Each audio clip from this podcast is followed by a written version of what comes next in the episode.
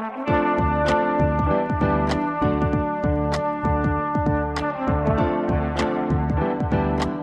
listening to the Co Main Event Podcast. And now your hosts, Ben Fowlkes and Chad Dundas. That's right. You're listening to another episode of the Co Main Event Mixed Martial Arts Podcast. I'm your co host from BleacherReport.com, Chad Dundas, and joining me as always from MMA Junkie and USA Today, it's your friend and mine, Mr. Ben Fowlkes. Ben, how you doing this week? I'm doing all right. Do you notice? Do you notice anything about my face? You see what's going on here? Uh, looks like you. is? Are you trying to grow a beard? Playoff beard. What? But you shaved the neck, though. Playoff beard. You're one of those guys that when you grow a beard, you shave up to the neck to the jawline. Well, I don't want to look like a damn hillbilly, so do I? still look like a guy in the Just for Men ad. I still. I want a to. playoff hockey beard, and you're sitting over there telling me you don't want to look like a damn hillbilly. You lack dedication, my friend. I don't want to look like I'm like I'm coming from the Rock or something. I want to look like I'm from one of the classier parts of Canada. like Moose Jaw, Moose Jaw. There you go. the Moose Jaw kid, Ben Fowlkes. I could I could see myself. I'll fashion myself as the Moose Jaw Kid. well, good luck. I, this is a deal, I assume, where everybody makes the playoffs, every team in the league. That is correct. Um, although the bottom two teams play in the toilet bowl just to decide once and for all who is the absolute worst team in the league, they cannot advance beyond that. My team slightly above the bottom two, so therefore we could still win it all, Chad. We go tonight against Rocky Mountain Surgical Solutions, 7:30 p.m. puck drop down at the Glacier Ice Rink, and I'm going to say this is where our improbable title run begins. It's Gonna have to. Is it one and done? Yes, It's win or go home. win or go home. Does your team have a sponsor? uh, Cold Avenger. They make the uh, the cold weather gear masks. The owner of the company is our captain. Whoa, okay. Yeah. So put enough money down for Missoula Co-Rec Hockey, and you can not only sponsor a team but be the captain. I'm just saying, there's still time for the co-main event podcast to field the team for next winter. Oh God, what is what does it cost? Because I'm legitimately interested in that. I can look into it for Okay, you. Okay, let's find out. Speaking of which, new sponsor alert. This week, the episode of the Co-Main Event podcast is brought to you by MMA Pack, a great new subscription box service uniquely targeted toward fighters and fight fans. You know, these subscription boxes are all the rage right now, and it's super cool to see that there's finally one just for people who train in and support MMA. Ben, tell the kids at home how this stuff works. Well, Chad, it's pretty stinking easy. You just go to MMApack.com to sign up, and then for the low price of $39 a pop, they'll start sending you a box full of around 100 bucks worth of MMA clothes, gear, supplements, and accessories in the mail every single month. They send out big brands like uh, Roots of Fight and Fuji, but also hit you up with smaller independent brands so people who subscribe get unique and high quality gear for training and for everyday life. Of course, that's not all. I just started emailing back and forth with our, our guy Jeremy, who runs the company, and he seems like a cool dude. Right now, as we speak, MMA Pack is offering a pretty sweet introductory offer exclusively for our listeners. Just go to the website, MMApack.com, that's P-A-C-K, right now to check out the particulars and enter the promo code co-main event, all one word, to save 20% off your first pack. After that, a box full of great MMA gear and other stuff will start arriving right at your doorstep every single month. It's seriously that easy. So big ups to Jeremy and MMApack.com. They'll be with us as the new sponsor of the CME for at least the next few weeks. And we encourage all y'all to get out there and give MMApack.com a try. Uh, it looks like a pretty cool deal. Again, that's MMApack.com, P-A-C in the word pack. Got any subscriptions, Ben? Any subscription services coming to the house? You know I do the Trunk Club, as I know you, Sure, you've yeah, done yeah. the Trunk Club. I also do the Is that a Trunk. Club shirt you're wearing right no, now? No, this is a shirt I got from my mother-in-law for Christmas. That explains why it looks so dapper. That's a nice shirt. I know you didn't pick that out yourself. That's it though, Trunk Club. That's all you got. That's all I got. I got my wife a subscription for uh, Christmas where she gets a, a novel every month with uh, some other like hot chocolate and or coffee. It's Oh. called the Cozy Reader Club. How about that? So far, the novels seem like they kind of suck, but uh, The hot chocolate works. everything else is good. I used to do a wine uh, thing, and the best part about it was the incredibly detailed paragraphs that they would send with the wine that just spun a yarn all in themselves. And Uh, yeah, so, describing wine, it's like a, yeah, and so you'd be big- sitting like there be genre like, unto itself. yeah, no, I'm getting hints of uh, hickory bark and uh, you know chocolate. Sure, sure, I am. So go ahead, check out MMApack.com. We're pleased to have them with us as our new sponsor. We've also got music again this week from our friend, The Fifth Element, a music producer from Fort Worth, Texas. Thanks to him for that. And if you like what you hear, you can check him out at facebook.com slash The Fifth Element, on Twitter at The Fifth Element, or on soundcloud.com slash The Fifth Element Official. And as you know by now, that's the letter A in The Fifth Element. But you knew that. That's right. Three rounds as usual this week in the co-main event podcast. In round number one, just my personal preference, guys. But if I'm ever in serious physical peril, please just take me to the hospital before calling my boss to see if it's okay. Thanks. In round number two, maybe people expect this sort of thing from Tyron Woodley, but a few more performances like this from Stephen the Wonder Man Thompson, and he's to get his ass busted back down to Wonder Boy. And in round number three, Finally, the fight we've all been waiting for Vitor Belfort versus Kelvin Gastelum. All that plus just saying stuff, and are you fucking kidding me? But first, like we always do about this time, let's do a little bit of listener mail. Listener mail. First piece of listener mail this week comes to us from Max Sawyer. He writes, All right, guys, this week has been sad, really sad. However, one of the most interesting things that happened to, uh, that I happened to see was that even though Mark Hunt's head was demolished, it seems he got paid well for it $750,000 in disclosed pay. Am I missing something? Has he always gotten paid this month in the, mi- in the middle of a civil suit? Seems weird to me. Please discuss.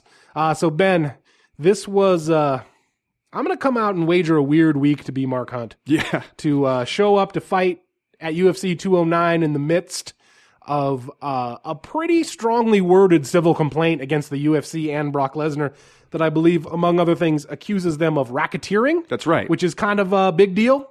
And uh, I believe, quoting from the the uh, the legal document, it says he wants them to quote unquote disgorge their ill-gotten profits Yeah. from his fight against That's Brock. Lesnar at UFC 200. Uh, during the, and he also went on the MMA Fortnight with Ariel Helwani recently and said he would not have taken this fight with Alistair Overeem. In fact, that he turned down several other fights until the UFC basically said they were going to uh, uh, charge him with breach of contract, drop him from his UFC deal, et cetera, et cetera. Uh, so he does, in fact, show up to fight Alistair Overeem on the curtain jerker of UFC 209. Those two guys went out there, kind of duffed their way through about 11 minutes of this fight uh, in true heavyweight fashion between the two guys whose whose combined age is like 80. Uh, and then Alistair Overeem did Alistair Overeem stuff to Mark Hunt's face, knocked him out cold, which was legitimately impressive uh, to see from Alistair Overeem. But Mark Hunt leaves the octagon before any kind of interview uh, with even Alistair Overeem could happen. And now his future with the UFC is kind of in doubt, wouldn't you say? Well, a lot of things are going to be in doubt from here on out if you're Mark Hunt, just at his age and where his career has gone recently. Uh, but it is interesting that Max Sawyer brings up that he got paid a disclosed seven hundred fifty thousand for this fight, no win bonus. I believe it was just that flat fee. Uh, and if you remember, for UFC 200 to fight Brock Les- Brock Lesnar, I believe he got a disclosed payout of seven hundred thousand. So he went up fifty grand uh, from that fight. I don't know if that was uh, something that happens if you end up in a no contest uh, due to uh, drug test related overturnings. Cl- clomiphene? Yeah, and then maybe you get a, a slight bump in pay. And I went and I kind of looked to figure out like you know how has the the pay of Mark Hunt risen over the years. It's hard to tell since he's spent the last few years fighting a bunch in Australia where we don't get payout numbers, and Japan uh, when the UFC would go back there, which obviously you're not going to get payout numbers from. Um, the last one I could find was when he fought in Las Vegas, um, and you know that was not super recently, uh, and I think he got like 160 grand or something. Uh, and this is for, let's see, where is it here? Uh, yeah, this is for the uh, UFC 160 fight with uh, Junior Dos Santos. Um, and that was 2013, so that was a good little while ago. But you look at his record since then, and it hasn't been super remarkable. I mean, he's had like really memorable fights. He had that draw with uh, Bigfoot Silva. Uh, that was one of the greatest fights anybody ever seen. And then we had to all feel weird about it when uh, Bigfoot had the testosterone issue after that. Uh, knocked out Roy Nelson in Japan. Uh, lost to Fabricio Werdum and the Stipe. Uh, beat Bigfoot in the rematch, knocked out Frank Mir, then the fight with with Brock Lesnar. So it wasn't like he was lighting the world on fire and got his contract money up. Um, but maybe the UFC was one way or another brought to an appreciation of what Mark Hunt brings to the table. Yeah, I guess it's possible. It's really like weird and difficult to imagine them going in for a contract renegotiation right now, right? Like it doesn't seem like the kind of thing the UFC would do would be like, well, Mark, if you don't take this fight, we're going to charge you with breach, breach of contract, but we will give you a nice raise if you do take it.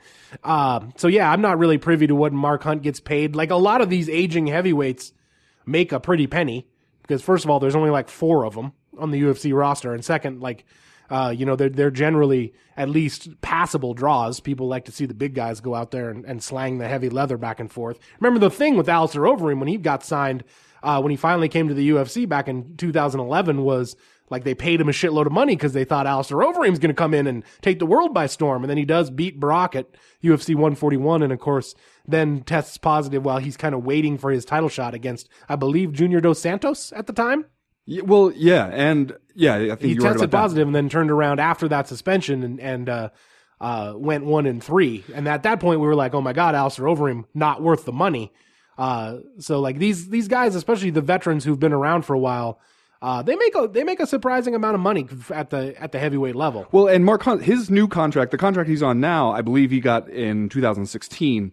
Um, and I think it was before, I think it was actually between when he was on that two fight win streak, maybe between, uh, when he beat Bigfoot and then Frank Mir and before, I think it was probably the spring, you know, before, uh, fighting at UFC 200. But even then, it seemed like the Mark Hunt rise we had seen as high as it was going to go. He had that opportunity to kind of become like an interim, uh, heavyweight champion against Fabricio Werdum. Didn't happen. He lost the next fight against Stipe, in which he was just kind of taken down and abused for uh, most of that fight.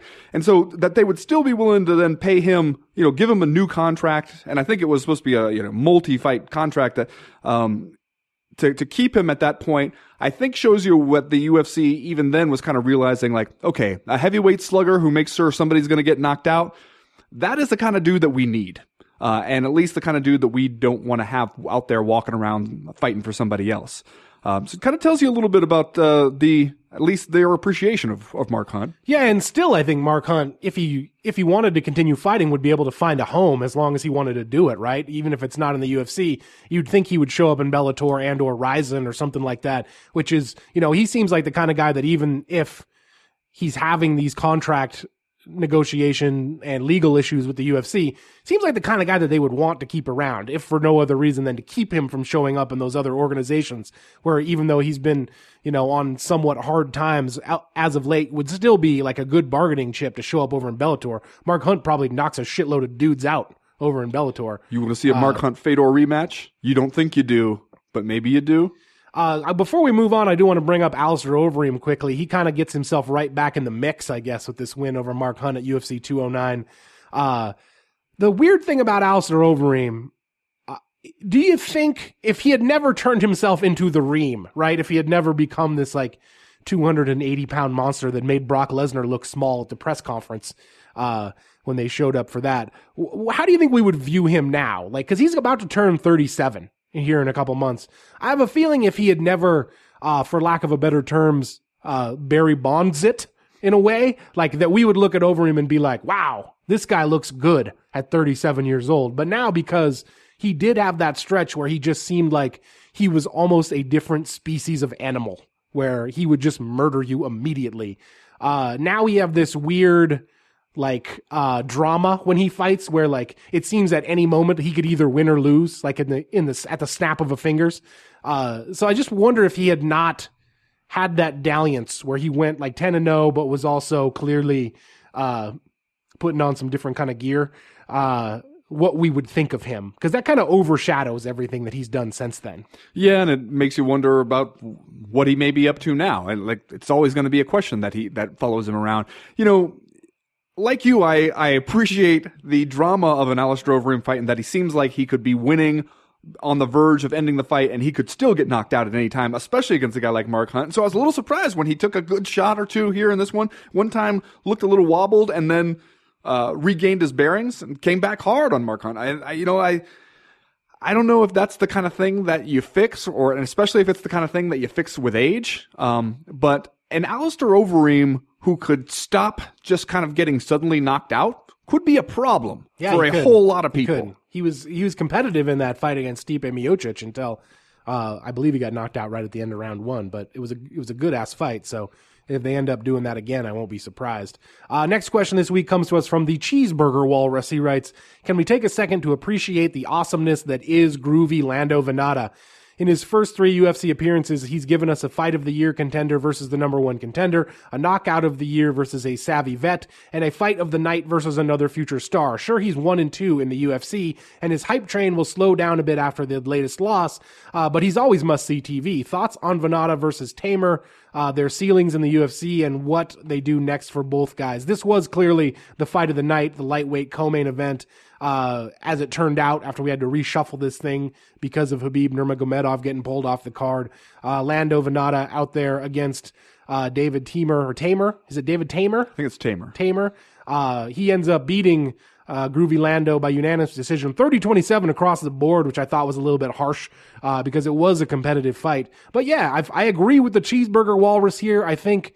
Uh, especially for David Tamer, this is a performance that makes him seem like a guy that you want to continue to watch at the lightweight division. And Lando Vannata, even though uh, now that we've seen him three times, maybe the profile that's starting to emerge is not necessarily the world beater that we thought he could be when he showed up to fight uh, Tony Ferguson on short notice, but he's still, goddamn it, a guy that you want to watch, win, lose, or draw. Yeah, and one thing that we should remind ourselves of is that when he showed up in the UFC and fought Tony Ferguson, that was his ninth professional fight. So maybe let's not make up our minds just or feel like we have to say exactly Right. what he's capable of. Yeah, good point. Um, he's he's nine and two now. The one thing I worry about is that already you can kind of see that he jumped into the UFC at a really high level because of the situation that Right. necessitated it when he jumped in against Tony Ferguson. Then he gets to kind of come back down a few rungs and fight John Makdessi, and he has that awesome, you know, highlight reel wheel kick knockout in the first round. Um, and then goes back up in competition against a guy like David Tamer, who just as far as if you're going to stand there and strike with that guy, you know, he's got a ton of experience in that. Good luck. And it kind of feels like it leaves Lando Vannata in a weird spot because if you put him back down towards, you know, somebody who experience wise, it seems like they're on paper more of a uh, competitive matchup.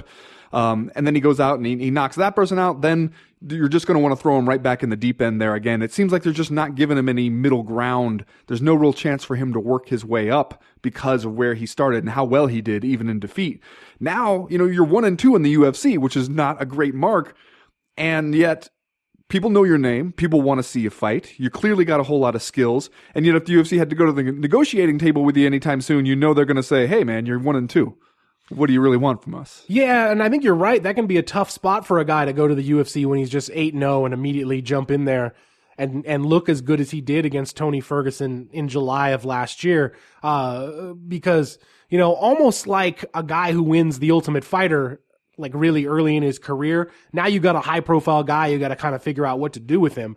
Um, I don't know that it's going to be a problem for Lando Vannata. I think he's going to continue to, uh, you know, progress, continue to get better, uh, continue to beat most of the people that he's matched up with if they, uh, if they handle his career correctly. From like a negotiating standpoint, I think you're right. It's, uh, it puts him in kind of a weird situation. Yet at the same time, in the new world of the UFC, even if you're trying to negotiate in what is the most competitive division in all of mixed martial arts at 155 pounds, uh, you're still a guy people want to see. And it seems like that is what matters right now in this sport more than almost anything else. So I think that that puts him, you know, I think it puts him, frankly, for all of the the problems that it could cause him, in a very enviable position for uh, a guy who's nine and two as a lightweight uh, and is just 24 years old. Like probably a lot of 24 year old lightweights that would gladly trade places with him, even though he's coming off this loss and is now, you know, has the losing record in the UFC. True.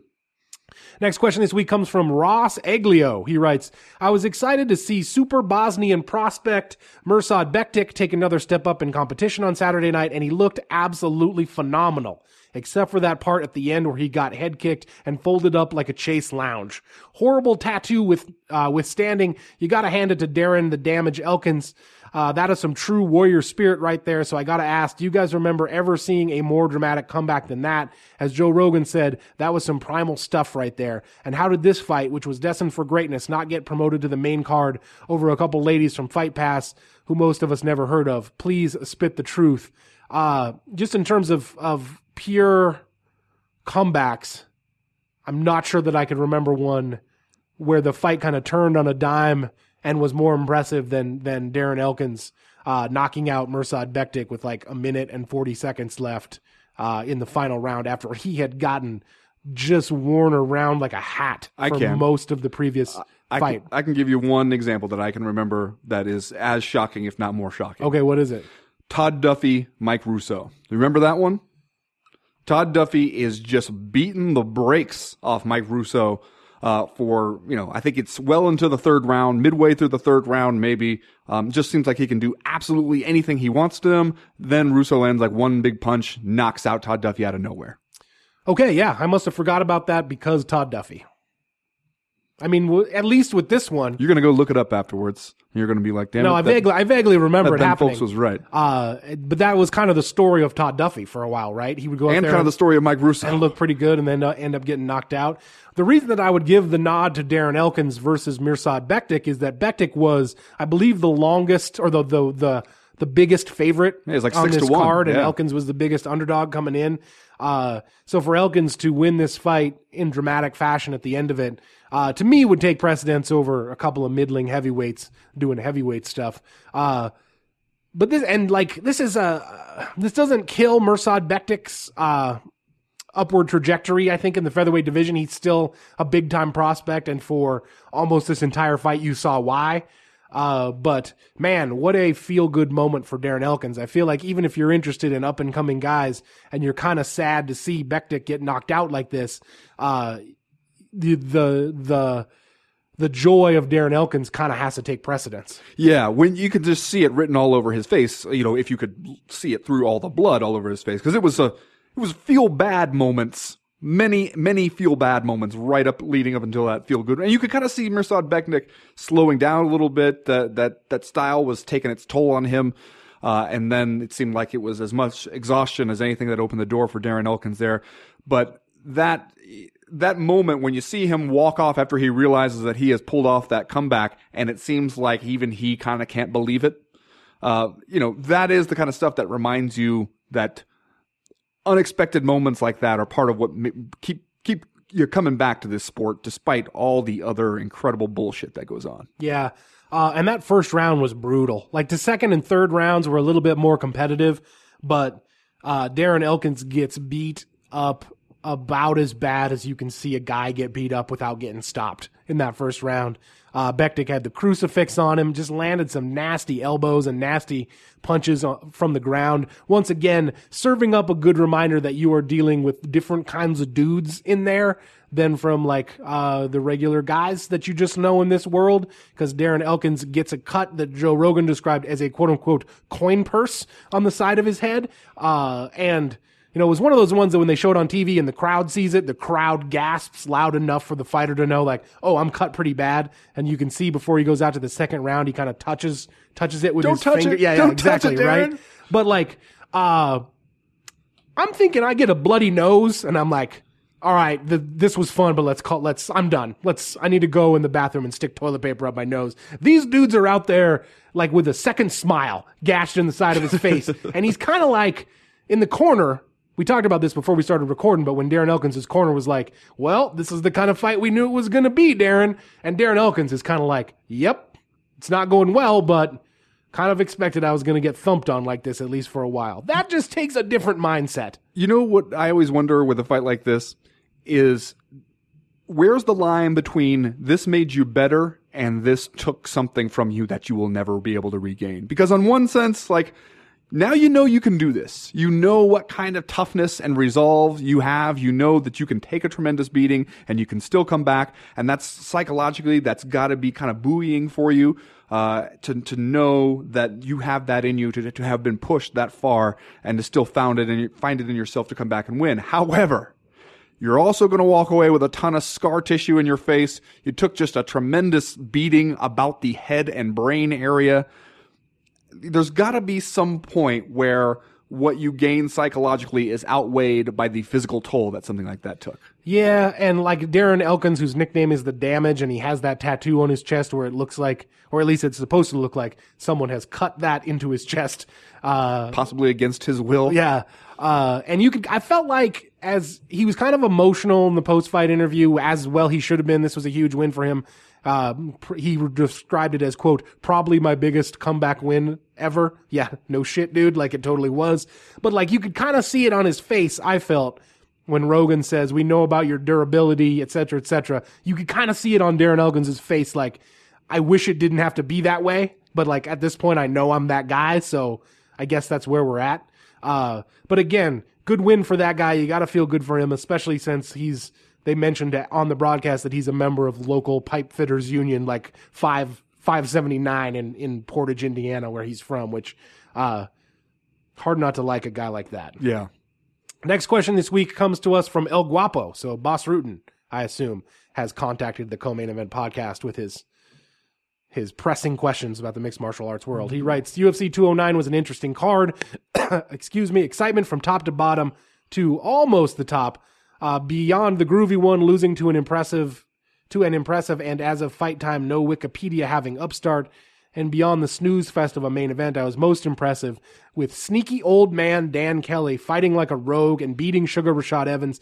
Evan didn't look too bad, but a lot of the completely reasonable and not at all jumping to conclusion ass motherfuckers on the internet say he's done. I respect your opinion slightly more than those idiots, so I gotta ask, where do you think Sugar goes from here? Should he call it quits, or did we just uh, all underestimate how effective fighting like a scoundrel is in the octagon? Uh, Scoundrel and a rogue? Exactly. Wow. Speaking of dudes that it's impossible not to like, Ben, 39 year old Dan Kelly with his pile of trash knee Getting there was knee all taped up. keeps going out there and beating dudes in the UFC that he's probably supposed to lose to, including Rashad Evans at UFC 209, wins the split decision against Rashad Evans, but I didn't even think it was that close. Uh, Dan Kelly has won four in a row now, and overall is six and one in the UFC middleweight division. Not too shabby for a dude that's going to turn 40 later this year and looks like you showed up to take his daughter to the prom and he was like, okay, but you got to fight me for 15 minutes first. If you were playing pickup basketball, so you're down there at the Y, you're playing some pickup basketball on your lunch hour. Dan Kelly comes rolling in there, got his knee all taped up all to hell. You know, he's doing that old man walk getting on the court. You can't tell me, you look at him and you go, all right, like he might have a good outside jumper or something. I bet he plays, I, bet he plays tight defense. I'll bet that you get down there in the paint with Dan Kelly and he's going to put an elbow in your ribs. But we're, we're running the court up and down. I, I don't sweat this guy. Uh, and I feel like that's kind of exactly what his opponents must be thinking when they see him, even at this point. Because you just, even when you watch him, you know, you watch his striking exchanges, you watch him on tape, it doesn't seem like he ought to be able to consistently land punches on these guys. He doesn't seem super fast, super slick, anything like that. And yet he does. He Yeah. keeps doing it. Yeah. And I kept wondering, you know, you say that you didn't even think it was that close. I thought it was a pretty close fight. I would not have been surprised to see Rashad Evans walk away with that decision. And I think one of the things that really helps a guy like Dan Kelly in close decisions is that you he no sells every single thing you throw at him. Like you hit him with a really good shot. Rashad Evans hit him with a couple good uppercuts that he really caught him leaning into, but there's just no reaction from him. He gives you no indication that anything you did may have hurt him. And I think that that does impact the judges that they're trying to look at damage and see how significant the blows were.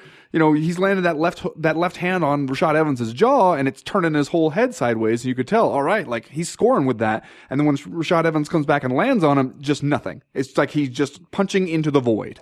If you were going to like punch into a computer to create a fighter that Chad Dundas would be a mark for, uh, Dan Kelly might very well come out got the accent. He's old. He practices a traditional martial art like judo.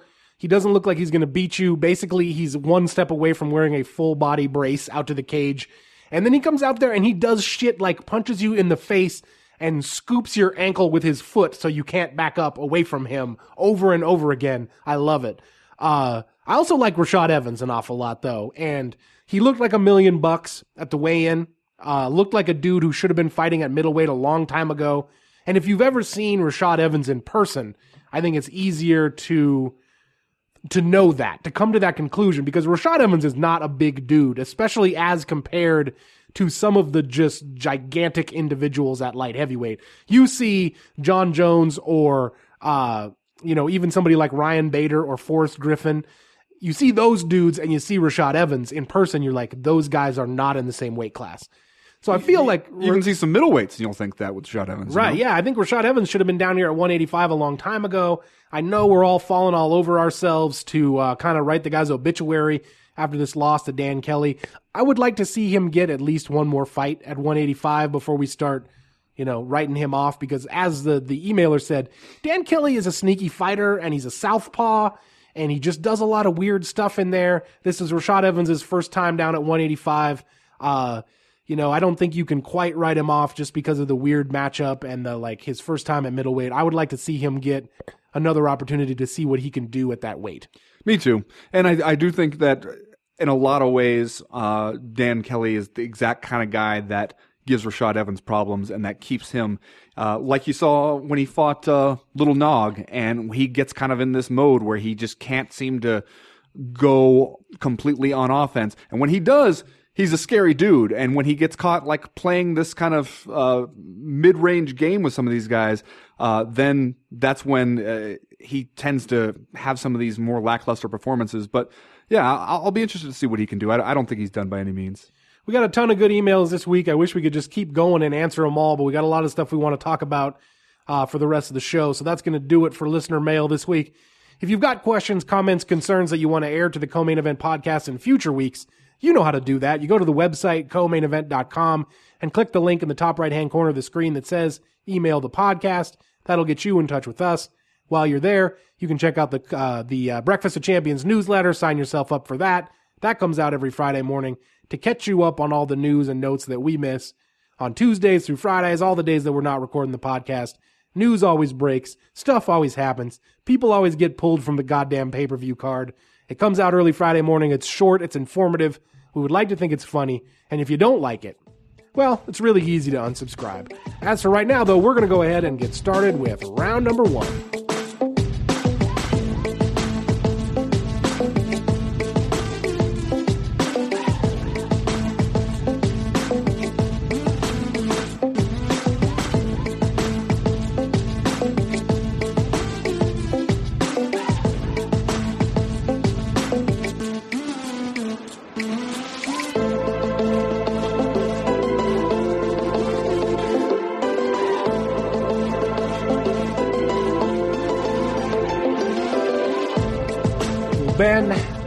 Is just never safe, is it?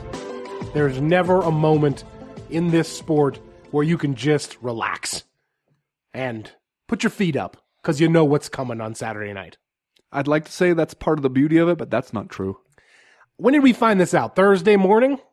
When they're doing the weigh ins for UFC 209? Friday morning? Was it Friday morning? Yeah, Yes. Friday morning. So even later than I was going to give it credit for. Khabib Nurmagomedov gets pulled out of his interim lightweight title fight against Tony Ferguson, which was to be the co-main event of UFC 209, uh, owing to a difficult weight cut that uh, ultimately put him in the hospital and prevented him from fighting on Saturday night. A million different places that we could go with this discussion because there's a lot of stuff at issue here, including but not limited to weight cuts and uh, the UFC's response to that weight cut. Let's talk first just a little bit about Khabib Nurmagomedov because clearly there's so much stuff to like about this guy. Uh, it's kind of been love at first sight, I feel like a little bit with the MMA hardcore fans. Uh, in seeing him come to the octagon uh, back in 2012 and put together this undefeated streak, uh, from the like ice cold attitude to the somewhat reckless striking and and uh, heavy top control grappling style to like uh, the rad hat that he will don during ceremonial weigh-ins. Uh, just to the overarching idea that this could be a guy who could win the title in this division. Uh, I think really made him and continue to make him a popular character in this division. But this feels almost like a significant I don't want to say turning point, but like a significant signpost in the Khabib Nurmagomedov story. And you don't want to write the guy off because for all I know, he could come back. They could still have this fight with Tony Ferguson. He could win it. He could be the interim champ. He could end up fighting Conor McGregor. This all could be water under the bridge in like six months. But at this point, you see that the guy's fought three times since the end of 2013. All of them wins. Uh, but it feels uncertain at this point, to at least to me, that this guy will go on being a top contender at lightweight or a guy that has like a tremendous future in this weight class, especially, you know, I don't know how much stock you want to put in the stuff that his dad says, uh, but he came out today. Khabib Nurmagomedov's dad came out and said he'll be retired by 30, uh, and he's 28 right now. So like, just there's a lot of there's a lot of uncertainty, I would say, around this guy. What what where how are you feeling about the legend of Khabib Nurmagomedov and and where he stands at 155 pounds right now? The one thing that makes me back off the the uncertainty or back off the, the feeling that we have crossed some kind of uh, threshold as far as our being able to trust that he'll show up on fight night is that at least this one is a different kind of thing than what we've seen. This one, like a kind of botched weight cut or, you know, whatever went wrong in the weight cut to where you have to go to the hospital. Clearly, that's not just like showing up a couple pounds heavy. That's, you know, something, something went very, very wrong there and that at least is different than you know breaking your hand in training or, or messing up your knee in training and having to keep pull out of uh, pulling out of fights due to injury, you know, weeks beforehand. That you know, if it had been the same thing that we've been seeing from him uh, yet again, then I might say like, okay, there's clearly you know he's he's either pulling out too easily or he is uh, not durable enough or he's not training smart enough something like that but since this was something uh, of a completely different nature I'm inclined to give him a little bit more of the benefit of the doubt, but it also does like if you want to go with the uh, the narrative that he is not taking care of his body the right way, this definitely fits into that. Because whatever you did wrong, whether you showed up too heavy or you tried to cut uh, in too extreme a fashion, whatever, if you're going to the hospital the night before the weigh-ins, you screwed up somehow. Uh, and you're ultimately the only one who can take responsibility for that at the end of the day. I'm still willing, you know, if you go ahead and you book him another fight, another high profile lightweight fight, I'm not going to sit here and act like I won't be excited to see that shit because I will. Um, I do feel though that the uh, the Nurmi Fergie pairing has reached a point where who can trust it now? Yeah. If you book it again, I can't take it seriously until they are in the cage staring at each other. These dudes got to stop making Conor McGregor look like a goddamn prophet yes, as, a, as a, side topic. But one of the things that gives me pause about Nurmagomedov's future in the UFC, uh, you know, his relationship with the UFC notwithstanding, I think he is a, a promotable guy. I think you could make a, you know, use him to sell your pay per view events just just because of how he acts. But like WMI, WME IMG has seemed. Uh, or is developing this this uh, profile, I guess you would say, at least from the outside looking in, as being maybe not totally into the foreign guys as as much. And that's we're kind of jumping to conclusions to say that, but like you know, for a while, Mika Cirkunov, Misha Cirkunov was in and out of the UFC, and now apparently back uh, in the UFC. You had uh, Nikita Krylov, Nikki Thrills, Nikki Thrills. Uh, did he resign or is he gone? He's gone. Right? he's gone. He's, he's going to fight, fight in somewhere Russia. in Russia. So one of the things that makes me wonder about Khabib Nurmagomedov is if there's an infinite number of Russian promotions, which there seems to be, and they're willing to pay the guy a good amount of money. At some point, if his relationship with the UFC goes south, does he just say, you know what, I'll stay home and fight? It'll be easier that way. Uh, and you know, is the UFC willing to lay out enough money to keep a guy like that? So, like I said, there's a lot of ins and outs. There's a lot of different ways you can look at this. What do you make of, I'm going to say old school Dana White showing his face again in the UFC for a while now? the UFC president has kept a somewhat low profile.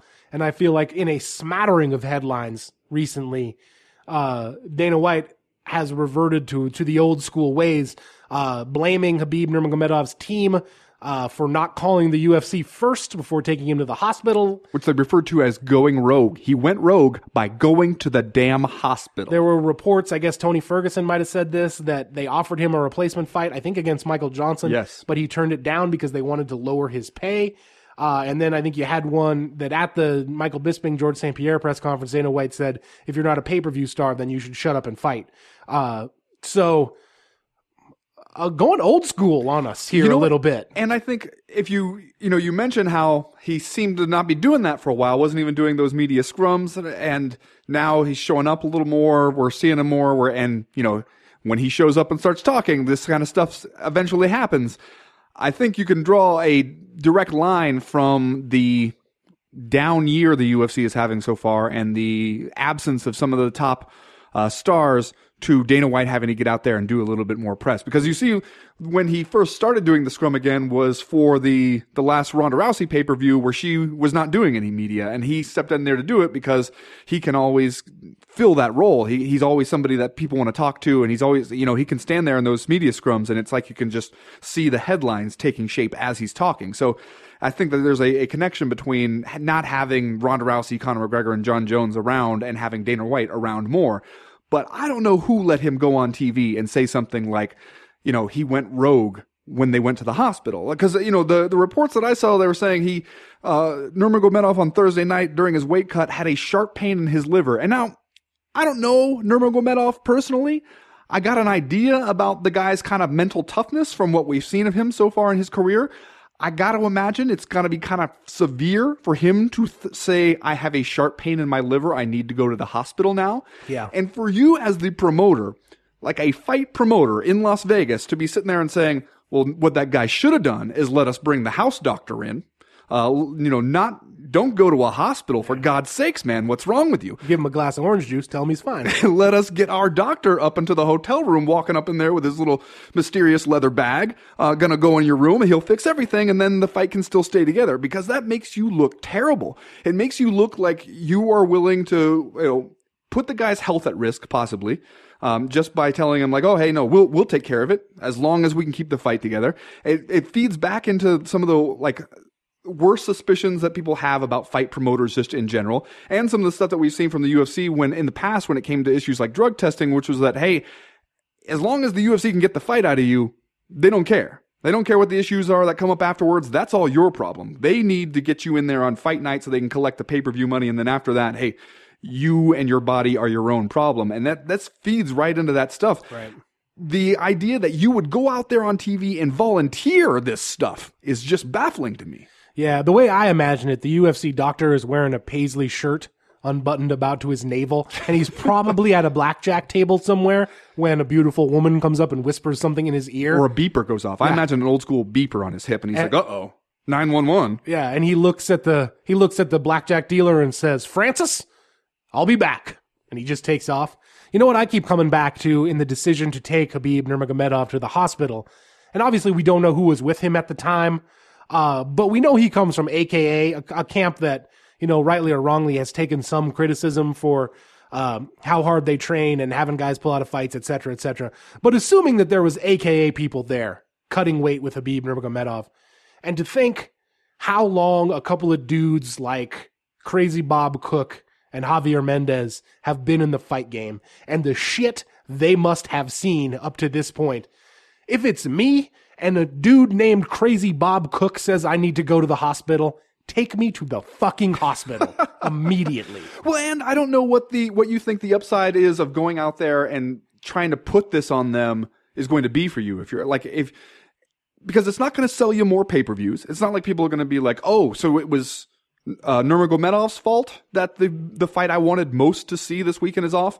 Okay, well now I'm in. Like you're the best case scenario is you convince all your fans that this guy who you were hoping is going to be, you know, one of your future stars, who was one of the main reasons people were going to pay the 60 bucks on Saturday night, you've just convinced us that like he's bullshit.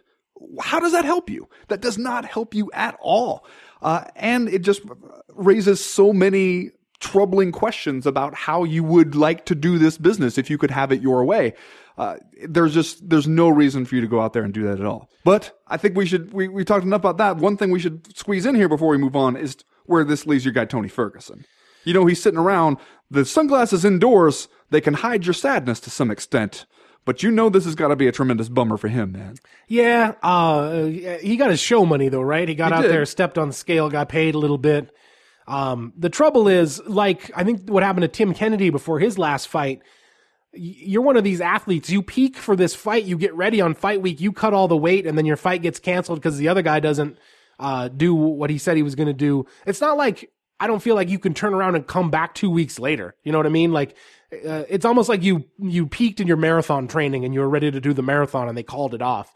Like, you kind of got to take some time. I feel to go back, put it all back together again, and then athletically take another uh, run at, at getting ready to fight if you don't want to come out and, and be flat and not ready to go. And for a guy like Tony Ferguson that's won you know, seven dozen fights in a row or whatever it is, like you kind of got to guard that because that's what you got going for yourself right now. So it would have been a big risk for him to take Michael Johnson, uh, and for less money. And for less money? What, you Man. crazy? Yeah. Uh, so yeah, it's going to be interesting to see what happens to, to Tony Ferguson, but, uh, I, you know, hopefully he'll make a good choice and come back and, and, uh, have a good fight against another top contender and, and we'll go from there. Man, even if I was considering taking that fight, the minute you offer me less money, and not only not just even like financially, I'm just like insulted You, on they should principle. be offering you more money, right? Exactly. Like, that's, the- how it should work. The analogy I made when we, Danny Downes and I were talking about this in Trading Shots is it's like if your friend said like, "Hey, I need a ride to the airport," and you're like, "Okay, I'll, I'll do him a favor. I'll give him a ride to the airport." He's like, "Well, you can give me a ride to the airport, but only if you carry my bags too." And you're like, "Wait a minute, I'm the one doing you a favor. I'm I'm the one agreeing to step in here on a, a higher risk, lower profile fight." I did everything I said I was going to do. Now you want me to do you a favor. I say yes, and you say, and we're going to cut your pay for it. That, I mean, just on principle, you say no, just because you don't want to be treated like that. All right, but we digress. Let's do Are You Fucking Kidding Me? And then we'll move on to round number two. Ben, what's your Are You Fucking Kidding Me this week? Well, Chad, uh, you may have seen this. We had this was in USA Today. We had it on MMA Junkie today. Uh, a little something about Nate Diaz, who you know was down uh, hanging out in the cannabis shops uh, in Las Vegas around UFC 209 because you can't have a UFC 209 and not expect somebody from the 209 to show up. That's just nonsense right there. Uh, and Nate Diaz, of course, as he is known to do, got started talking about how he feels he is underutilized, underpromoted by the UFC, disrespected by the UFC, and he mentioned I don't know if you remember this, but the the movie Fist Fight with Ice Cube, where he seems to play some kind of teacher, gets in a fist fight with another teacher. Yeah. Uh, it seems like it's probably stupid, but uh, you Gonna know, make some money though. probably going to make some money. And there was an ad for it in a recent UFC. Lots of ads. Yeah, that's why I remember it. Well, there was an ad that Nate Diaz was in where Yes. he beats up a teacher or something. Um, and you're thinking, oh, hey, here's Nate Diaz showing up in this ad. According to him, uh, he said his his friend got him this this gig, uh, got him this spot uh, promoting this movie. Um, and then he said that the UFC tried to talk them out of it. So, this is the quote. The UFC is like, we're thinking GSP or Conor McGregor. My guy said, don't worry, we're going to use Nate. They came back to say, we really think you should use GSP or Conor. I don't know what it is. I'm not a white boy with blue eyes, a great looking. I talk all in parentheses messed up. I think you can probably guess what he actually said. I'm not the look they're going for, but this is fighting. You don't go for a look. You go for the baddest that's out there. This is an example of my whole career. And normally, when Nate Diaz starts talking with these kind of borderline paranoid delusions about how the world is out to get him, uh, I just figure that's normal Diaz brother stuff. But if the UFC really came in there after he had secured this spot on his own and tried to talk them out of it, tried to say, hey, GSP or Conor McGregor, and said, are you fucking kidding me? The guy's out there hustling, getting this stuff on the side, like you always say you want these guys to do. Like they got to do for themselves now that the, you- Reebok's taken over and they can't get their own sponsors out there on TV in the cage. And then you try to snatch it out from under him? Are you fucking kidding me? Are you fucking kidding me? Well, Ben, this week I'm saying, are you fucking kidding me? How the fuck at UFC 209 are we going to show Francis Ngannou sitting cage side, dressed like the bad guy in a Rocky movie, and everybody besides me is going to act like they didn't even notice? Are you fucking kidding me? Francis Ngannou is dressed like the linebacker character in an early 90s movie about the seedy underbelly of the NFL. Man, And got- we're just going to act like he's not. First of all, three piece purple window pane suit he got style. with the a man pink shirt style. and a purple tie with a gold tie clip. And then, just in case you haven't quite completed the look, smoked out sunglasses with a gold fucking bar across the top. It's magnificent. Looked man. like he was rocking a little gold bracelet too on the wrist. He's Bruce Buffer sees Francis Ngannou that night and he's like, "Damn, I'm slacking." Making Bruce Buffer feel underdressed out this mug. Man, are you fucking kidding me? I feel kidding I'm getting a sneaking feeling like Francis Ngannou is trying to be my guy. Did you see this picture of here, here Francis Ngannou and Alistair Overeem standing next to each other? Alistair Overeem probably thought he dressed up nice for this. Got his black suit on, his, his red power tie out there. And standing next to Francis Ngannou, he looks like a senior on picture day. Uh, Alistair Overeem looks like he just lost the Republican primary to Donald Trump in that picture. Francis Ngannou looks like the bad dude in the Rocky movie. Also, Francis Ngannou much larger than Alistair Overeem in that picture. And, I mean, Maybe he's standing on a milk crate, but I doubt it. I doubt it too. Anyway, that's going to do it for round number two. We'll be right back with round number two. Right? What round did we just do? Round one? That was round one. We went 17 damn minutes. I'm exhausted. I can see it. Be right back with round two.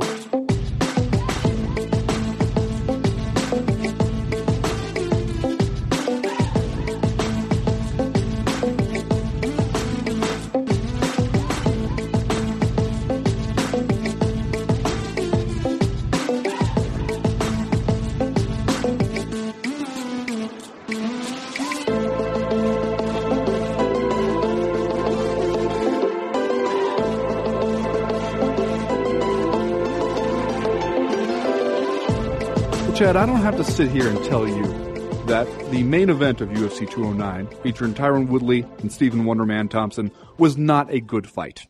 Some might even call it a bad fight. All I'm going to say is this tells you something about the fight itself. You know, as well as I do, that one of the things MMA fans love most is arguing over judges' scorecards. Even arguing over judges' scorecards in which we all agree on the right outcome being decided. If we think that one guy got a 30-27 when really it should have been a 29-28, we will get on the internet and argue that shit and waste our lives away in the process. Yep. And yet here was a fight where the scores were at least questionable. The outcome was at least uh, something that could have been argued over and people just didn't even want to do it. Yeah. They didn't even want to go down that rabbit hole because they just wanted to move on with their lives and forget this fight ever happened. It was that lackluster, or that forgettable, that even though there was plenty of room to argue about scores in this one, man, we just didn't have it in us anymore after that. Yeah. This, and scorecard wise, this was one of those weird fights where I feel like if you watched it and you consider the totality of the fight, you have a vague sense that Stephen Thompson did slightly better than Tyron Woodley. Yet at the same time, as the fight was happening, and you're thinking about how the judges are probably going to score it according to a round by round 10 point must system, only two of these rounds had anything really significant happen in them, round three and round five. And Tyron Woodley kind of inarguably won both of those. Yes. Round three with his takedown and round, round five when he damn near, uh, finished Stephen Thompson against the fence.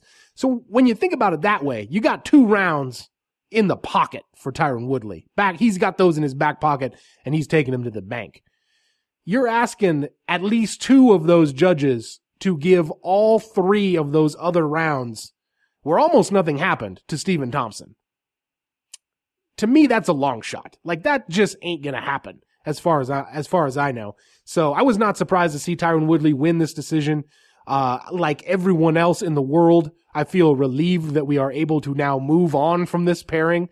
Uh, despite the fact that maybe for reasons I can no longer even articulate, I was excited to watch this fight. And then they go out there and they have this fight that is just a stinker. This is just a terrible fight. Uh, and I, but I think for kind of good reasons, you know, uh, or at least understandable reasons. Understandable, I. I would say, yeah. Uh, and like I always say, if you want this shit to be real and you want to have these fights for real and you want this to be sports, sometimes the sports ain't good, man. Sometimes the game is not good. Sometimes the tennis match is not good. And sometimes Tyron Woodley and Stephen Thompson go out there and do their best Dan Severn, Ken Shamrock in Detroit impression and walk around in a circle for 25 minutes. Well, and I think that this was a consequence of them getting to know each other so well in their first fight that they both came in there with things clearly that they did not want to have happen. Yeah. That happened in the first fight and had kind of like counter strategies to the other guy's strategies, but then they had both gone back into the laboratory and made those adjustments. And the result was kind of a nullification, uh, for the most part, uh, of each other. Uh, and except for you see Tyron Woodley can still do the Tyron Woodley thing where he can come out of nowhere, uh, hit you one time and the fight's almost over. Right. Now, I know I just said that this was so bad people didn't even want to argue about the scorecards, but I do think this one gives us an interesting kind of case study Yeah. Uh, because for one thing, the one of the changes in the new rules, which the Nevada State Athletic Commission has not yet adopted, may still adopt uh, like later this summer, but one of the new changes is to make the options for scoring a 10-8 a little more open, uh, encouraging a little more 10-8s to try to reflect the difference between winning a round by a little and winning it by a lot. Um, now, those rules weren't, weren't in play here, but the executive director of the Nevada Commission, Bob Bennett, showed up at the press conference. This is a weird thing, which does not usually happen, uh, to kind of answer questions about the scoring in this one. And he went out there and kind of publicly said that Sal D'Amato, who scored a 10-8 in that fifth round where Tyron Woodley nearly put away Stephen Thompson, said that he, that that was unacceptable, that he should have scored that one a 10-9. Really? You didn't see this? Uh, yeah. No, I didn't see it, but I would think the exact opposite. I would see- think that's a 10-8 round. Well, and he was the only one to score at a 10-8 round. Um, and he said that that was an unacceptable score because Stephen Thompson had been winning that round up until that point. It was looking like a 10-9 round for Stephen Thompson. Tyron Woodley knocks him, knocks him down, nearly puts him away. Yeah. I mean, you could have stepped in there and stopped it and there might have been some complaints about it, but nobody would have been able to say that it was completely out of the blue. Uh, and yet he, his argument was basically, you can't have a three point swing in the span of like 20 seconds or whatever it was. Yeah, and I understand that. And I think that that's probably a valid point. But I also think in my mind brain, how do you not let the rest of this terrible fight impact how you score that, that last minute, right? Like we just watched 23 and a half minutes of these guys, uh, staring at each other, both of them seemingly terrified to engage the other one or waiting to counter strike one of the two. Uh, when a dude almost finishes it in the last minute of the fight, how do you not be like 10-8? Like Yeah. that was the most, the most impressive thing we've seen in the entire fight. by Like, far the most significant action of the fight. Um, and yet, like the 10 point must system kind of discourages you from thinking that way. You're supposed to think of like every round like distinct from each other, not, you know, scoring the rounds in comparison to one another. yeah. And I yet mean- at the same time, I mean, how do you give, how do you say that the round in which, you know, the usual stuff happened and then one guy almost ended the fight, like, how do you say that gets the same score as, say, the first round where Yeah. Stephen Thompson just kind of controlled it, did slightly more? Right. And if you look at the stats, like, uh, I don't have them in front of me, but I read Brett Okamoto's story about 10-10 rounds and whether or not they should be more prevalent. And I believe that the, the FightMetric stats say that in the first round, both guys landed like something ridiculous, like five significant strikes apiece, but that Tyron Woodley was slightly more efficient with his striking, which Tyron Woodley probably threw like five strikes and landed them all because that's how this stinker of a fight went. But like that first round is totally up for grabs as far as I'm concerned when your striking stats are like that. And one of the problems to me with the 10 point must system, which I continue to think is kind of a blunt instrument to score action as nuanced as sometimes MMA fights can be. But, uh, one of the problems with the way, with like the rules of MMA scoring is like once you get that nullification of striking and like there's essentially no grappling in that round, you move on to somewhat amorphous things like aggression and octagon control. And man, I've been watching this thing a long ass time. I still don't know if I could tell you exactly what octagon control is from one moment to the next. Well, and that's a, a you know another thing that the new rules, which again weren't in place here, kind of address to try to put those on the proper tiers to make sure we know we're going down a checklist and not trying to consider them all at the same time. Um, but you know, and I also wrote something about the 10-10 round thing because one of the things that Bob Bennett said when he showed up was that basically he doesn't believe in 10-10 rounds. He didn't he didn't actually say that, but you know, he goes out there and he says basically that like if you're watching a five minute round, a judge, a, I think he said top notch A plus judges ought to be able to watch five minutes and be able to say who won. Uh, if there are top notch A plus judges in this game, someone tell me who they are because I don't fucking know them. well, then afterwards, when John Morgan asked him a follow up question, basically saying like, "Hey, wait a minute, did you just say that a 10-10 round shouldn't exist?" And he was like, "Oh no, not at all. They can score it however they want to." But you did just say that you thought the good judges will will not score 10-10 rounds. Uh, and I asked, you know, I asked Andy Foster in California, what did he think of that? I asked John McCarthy, you know, who runs like that whole training uh, thing for uh, refs and judges and officials and everything, and and has people go through and score fights. Like, do you think that 10-10s? And they all kind of said the same thing, like you ought to be able to pick a winner. But some of that stuff is so close that it does seem like if you're telling them like, hey, you, you should be able to tell us if you sat there and watched five minutes, you should give the edge to somebody. But man, if they both landed five strikes, you know, and both attempted 10 and they each got a takedown, you know, there are going to be some of those instances where you're basically pressuring somebody to say somebody won and they're going to kind of flip a coin in their mind. I kind of think the exact opposite of what all those people are saying is true. Like, even though nobody who pays 60 bucks to watch a fight card on television wants to see a draw, like for the sake of the action, I feel like sometimes you just gotta round by round say that round was a draw. I believe Like, I to me, remember you e- doing that when you the one time you served as a judge uh, here at a fight in the Missoula Fairgrounds when when Bloodbath Brian McGrath uh, fought what's his name Hart something Yeah. Hart Ryan Hart, I believe. from Ryan Team- Hart. from- there you go From Team Quest. from Team Quest, and I think they went and had a close first round. And I remember Chad Dundas uh, turning and looking at me saying, "Fuck it, I'm scoring that 10-10. yeah, professionalism. the bold move. That what what do you, what do you call me? An uh, a A plus top shelf elite judge. Right I wouldn't there. I wouldn't say that. A plus. Wouldn't go that far. I'm gonna put in my application in Nevada. Move the kids down there. Take up a professional life judging. Well, and the, you're going to be getting the pages at the blackjack table is what's going to happen. Francis, Donnie, hold my cards. I'll be back. Uh, at least this goddamn thing is over. at least no one's going to be asking for a third one. Hopefully we get Demian Maia in and out of this Jorge Masvidal fight or something, and we get a clear cut contender at 170 pounds. But uh, we'll see. We'll see what happens. If not that, then Jesus Christ, it's a barren wasteland out there. As for right now, though, we're going to go ahead and move on to round number three.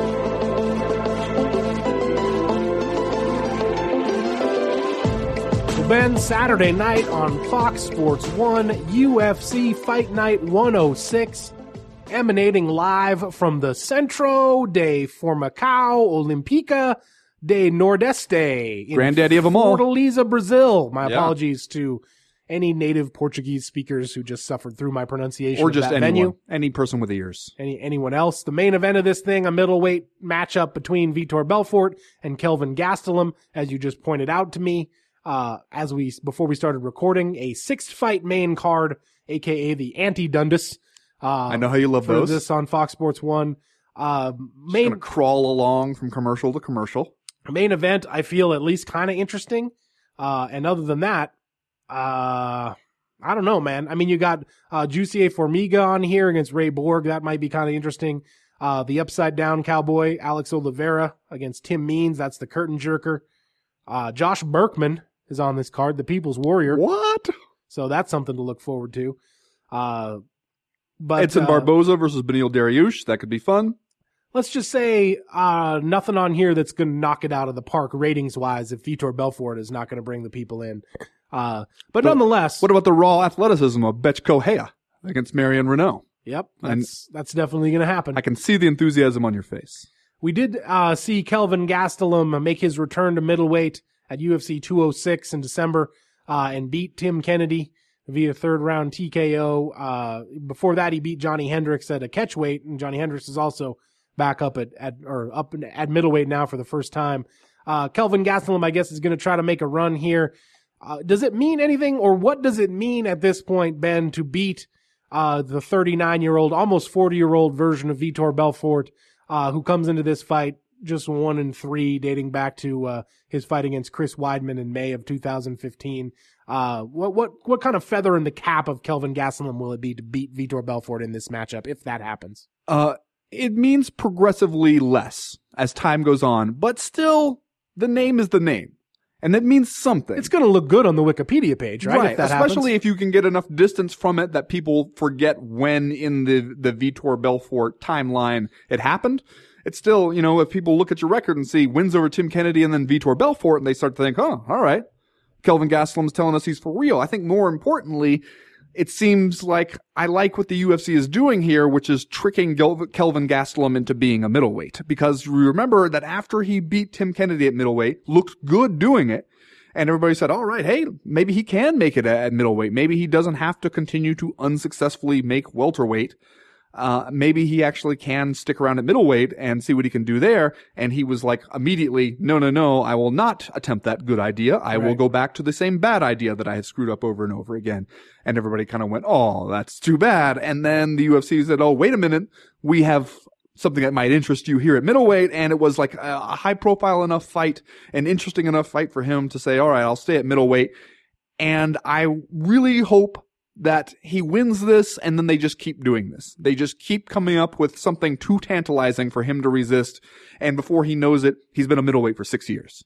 So you think that they're going to be like, oh, well, you're going back to welterweight, huh? Have there's a guy you may have heard of by the name of Anderson Silva. I guess you don't want to fight Anderson Silva. That's oh well, okay. don't worry, Kelvin. I'll just take this contract between you and Anderson Silva and feed it into the shredder here. oh wait, what? What's that?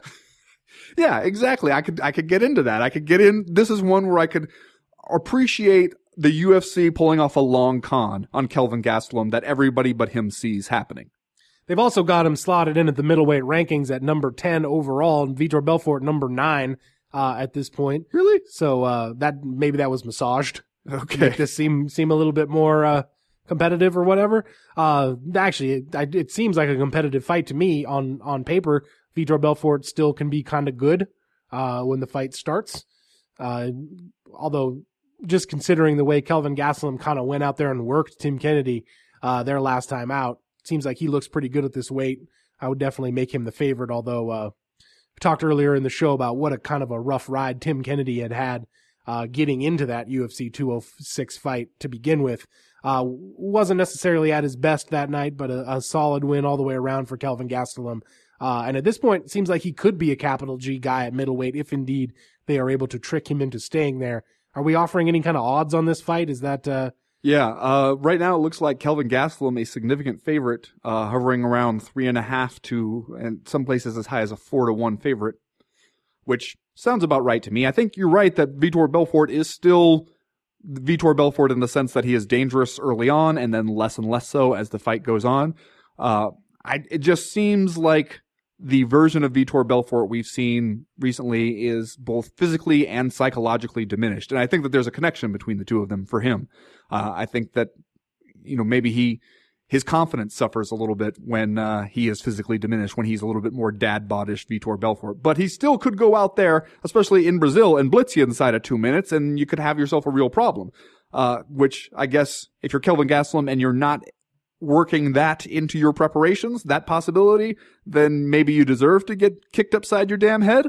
Because that's the one thing everybody knows about Vitor Belfort still at this point is that he can still go out there and do that. But I don't know. I, I like Kelvin Gastelum's ability to withstand that and then still have stuff left to uh, to come back with against a guy like Vitor Belfort. You know, you ask what does it mean for Kelvin Gastelum to beat Vitor at his, this point in his career? What does it mean for Vitor if he can't beat Kelvin Gastelum at this point in his career? Yeah, I don't know, man. And I, it kind of depends. I mean, we'll know in hindsight, right? Because we'll know how good Kelvin Gastelum ultimately becomes at this weight. We know who Vitor Belfort once was. Uh, but yeah, uh, I mean, I don't, I don't know that it matters who Vitor loses to at this point. Uh, though I guess you could, you could conceivably draw a line in the sand between losing to guys like Chris Weidman, Jacare Souza, and, uh, Mousasi, and then losing to Kelvin Gastelum. It's just that we don't quite know at this point who Kelvin Gastelum will end up being as a, as a middleweight if, if that's where he stays. It's kind of interesting to me that B, Vitor Belfort, uh, you mentioned like the, the psychology of Vitor Belfort. It's kind of interesting to me that, uh, if you just think about it that way, he's kind of the same dude now that he was in 1997. Yeah. When Randy Couture roughnecked him at UFC 15 when, uh, in Vitor's officially his fifth professional MMA fight. And at the time, uh, never forget it as long as I live that the UFC put no known weaknesses Yes. up on the screen before that fight as one of Vitor Belfort's physical attributes. Yeah, back when Randy Couture was still trying to act like he had hair. Yeah. Uh, and so like interesting that like you fast forward, uh, 20 damn years, uh, almost 20 years since that fight was in October of 97. God, we're Uh, old. How did this happen? I know, right? Uh, watching, watching UFC 15 on, uh, on VHS cassette tape. Uh, but just interesting that like you, you, fast forward 20 years and Vit- we're still, like that's still the book on Vitor Belfort, kind of.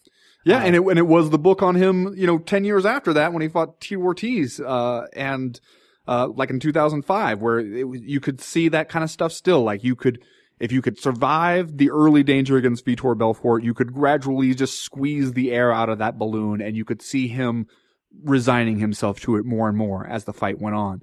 You know, I don't see Kelvin Gastelum really trying that approach here. Uh, I see it more as uh, probably going to stay on the feet a, a little more. Um, although, you know, I, the interesting thing to me with Vitor Belfort is you do have to give him his props in terms of longevity. He'll be 40 in April, you know, of this year. So he's been in this game a long damn time, has seen the era change several times at this point. Uh, there is some part of you that, that would like to see Vitor Belfort stick around and, and prove that like, hey, he can still do it against some of these younger guys. He can he can pull off a win here, especially you know at home in Brazil. That would be a big emotional moment for him. Um, the other part of you wonders is Vitor Belfort going to be one of these guys that has to be dragged out the game? That you might even refer to him as a young dinosaur at this point. Somebody might if they love to play around with words like that. Uh, you want to do just saying stuff?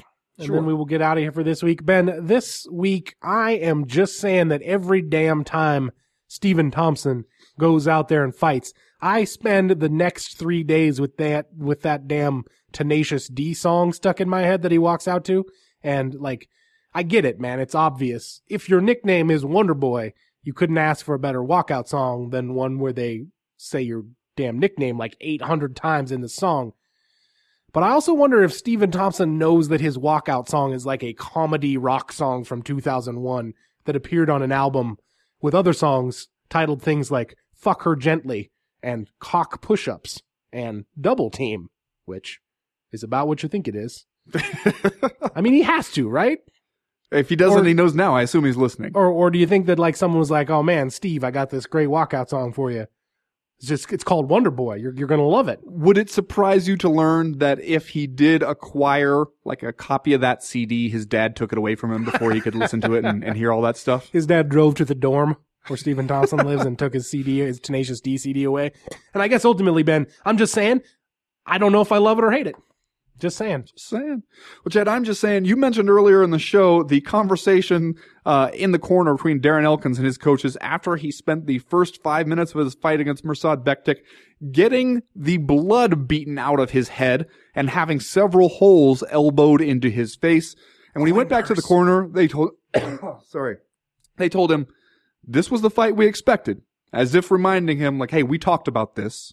Don't don't act like we didn't know you were going to get the shit beat out of you for five minutes, at least five minutes. We knew this was the fight we expected. I'm just saying. sorry, getting Limping to the close here. Yeah. A couple of guys with their upper respiratory infections just uh, really kind of limping to the finish line here. I'm just saying, if that was my coach, and in the preparation for this fight, they had told me that this was the kind of fight that they were expecting, I might have asked, "What? What if we came up with a different plan, though? What if we? I'm just spitballing here. What if we tried to figure out a way for me to win this fight without having the holy hell beat out of me first? What if we figured out a way that I could just go out there and win from the beginning?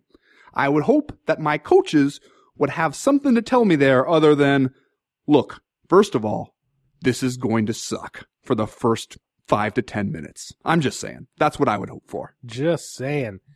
Well, that's going to do it for this week's uh, co-main event podcast. We will be back next week to break down all the stuff that happens at UFC Fight Night 106 and then look ahead to UFC Fight Night 107 featuring Jimi Manuwa versus Corey Anderson. Woo! Gunnar Nelson versus Alan Jouban and Brad Pickett versus Henry Briones. So you don't want to mess that one. No, you don't. As for right now, though, we are done. We are through. We are out. You know, if it was me and my corner was like, Chad, this is the fight we expected, we knew that you were going to come out and just get the absolute stuffing beat out of you by Mirsad Bektic, I would be like, and you still let me do this?